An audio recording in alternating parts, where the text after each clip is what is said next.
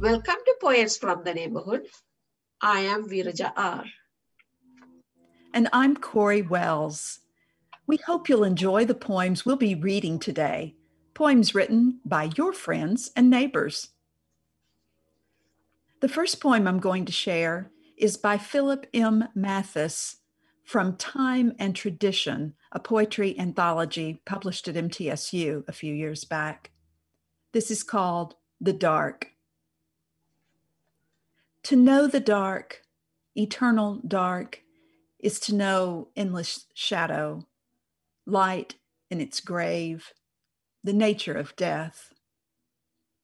To know the dark is to know the world without curve or angle, without shape, without art or beauty. To know the dark is to know emptiness, the world without apparent object or motion, the world without time. To know the dark is to know the world without horizon, unbounded and infinite, without end or edge. To know the dark is to know vastness filled with nothingness, waiting in a timeless world for the advent of light. The next poem, written by, by me, Viraja R. Wish at Christmas.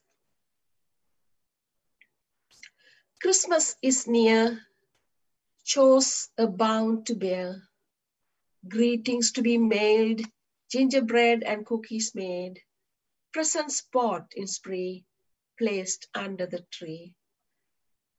What would you want for Christmas? Plenty of gold, a planet, a star, wrapped and trimmed, placed under the tree. Christmas is here, but all I want, dear, is you. Be present at home, warming your mother's heart while presents are placed under the tree. What more would I want for Christmas? The star of course, a shining ray from the Prince of Peace pierced through my heart. The next poem is called This Body. It's by Barbara E. Young from her chapbook called Testify. This body aches in its joints and connections because I have forgotten it. I have forgotten for weeks on end to breathe, for months to release my hands this spine is confused if I turn. Habituated to wall horizons, these eyes fall against the planes of windows. Winter settled me into myself, left food and fluffy slippers, and went on its way. So I drowse through humming rooms, check the mail, drive in a dream to fetch more cereal. In this hypnagogic state, only imagine opening doors, windows, throwing wide my arms and taking in gelid winter air like opium. Body comfort, particular as pain. The next poem, Joseph, written by Lydia Esmer. Joseph, oh Joseph, your presence obscured by virgin and child whose lives you secured. From stones and the blade of a soldier's swift sword, dawn until dusk behind the scenes finds you moving in shadows, your nights filled with dreams.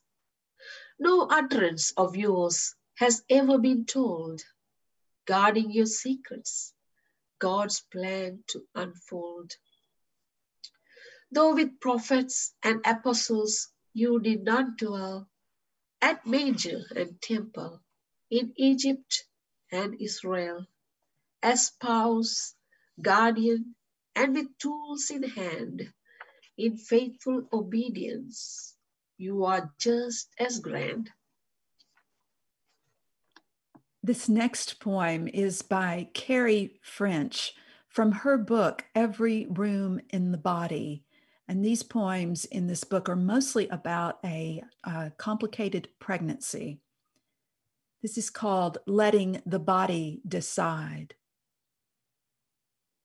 She turns as I sleep, arms trembling in colors blue and wide bones that drift beneath stars, snow.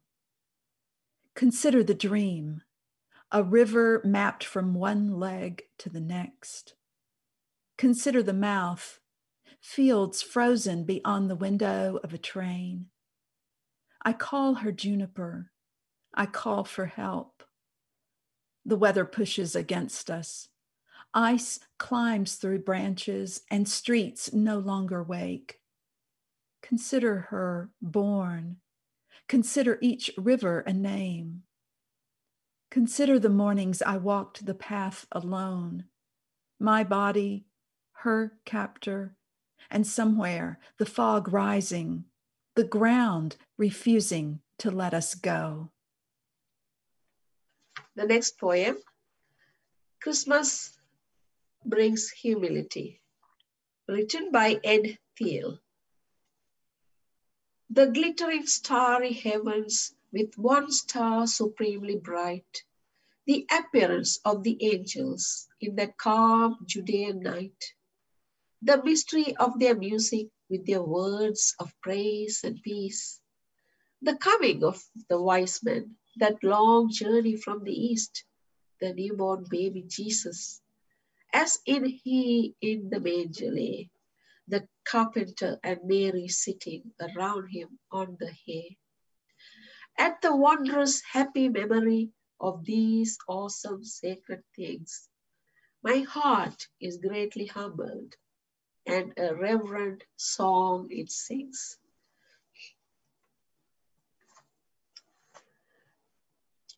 Thank you for watching Poets from the Neighborhood. We hope we'll see you again soon.